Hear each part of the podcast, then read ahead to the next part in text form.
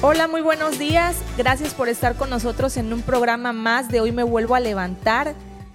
Te mandamos muchas bendiciones hasta allá donde te encuentras, sea lo que sea que estés realizando, la actividad que estés haciendo en estos momentos. Te deseamos que te estés teniendo un día excelente y te mandamos muchísimas bendiciones. Esta mañana se encuentra conmigo mi querida hermana Alejandra. Ella es la que se va a encargar de, abordar este tema para todos nosotros. Hoy nos van a hablar sobre gratitud y expectación. Muy buenos días, querida hermana Alejandra. Bienvenida sea usted. Hola, Rosy. Buenos días. Así es. Vamos a cerrar el año con gratitud y expectaciones.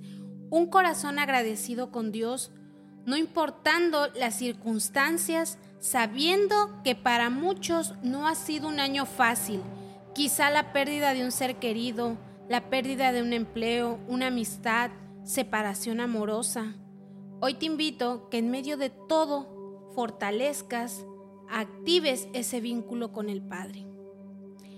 En mi caminar con Jesús he aprendido lo importante que es tener un corazón agradecido. Hacerlo te vuelve una persona más humilde, sencilla y honesta delante de Dios.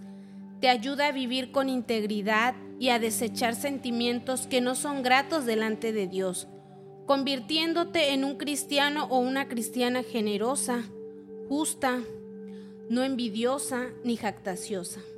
Cuando te permites ver con claridad lo bendecido que eres desde el momento en que Él te vio, te escogió para traerte de una vida en oscuridad a una vida de luz, de esperanza, de paz y de amor, definitivamente no podrás no dar gracias al Padre por su misericordia inagotable. ¿Sabes por qué a Dios le gusta ver en nosotros un corazón agradecido? Segunda de Corintios 4:15 nos dice, la gratitud glorifica a Dios. Primera de Timoteo 4:4 nos dice, un corazón agradecido reconoce la bondad de Dios. Salmo 104 nos dice, un corazón agradecido es característica de un adorador. Primera de Tesalonicenses 5:8 nos dice, la gratitud es reflejo de obediencia a Dios. Mateo 25, 4 del, del 4 al 28 nos habla que la gratitud multiplica las bendiciones. Salmo 118 nos habla que un corazón agradecido trae gozo y paz. Lucas 17, 11 al 19 nos dice que un corazón agradecido conmueve el corazón de Jesús. Cuando recuerdas lo que eras, lo que era tu vida, sin Él y cómo desde que Él te rescató no solo tu eterno, sino también tu interior, cambia y se transforma, pasando de estar tu alma en muerte a una vida eterna.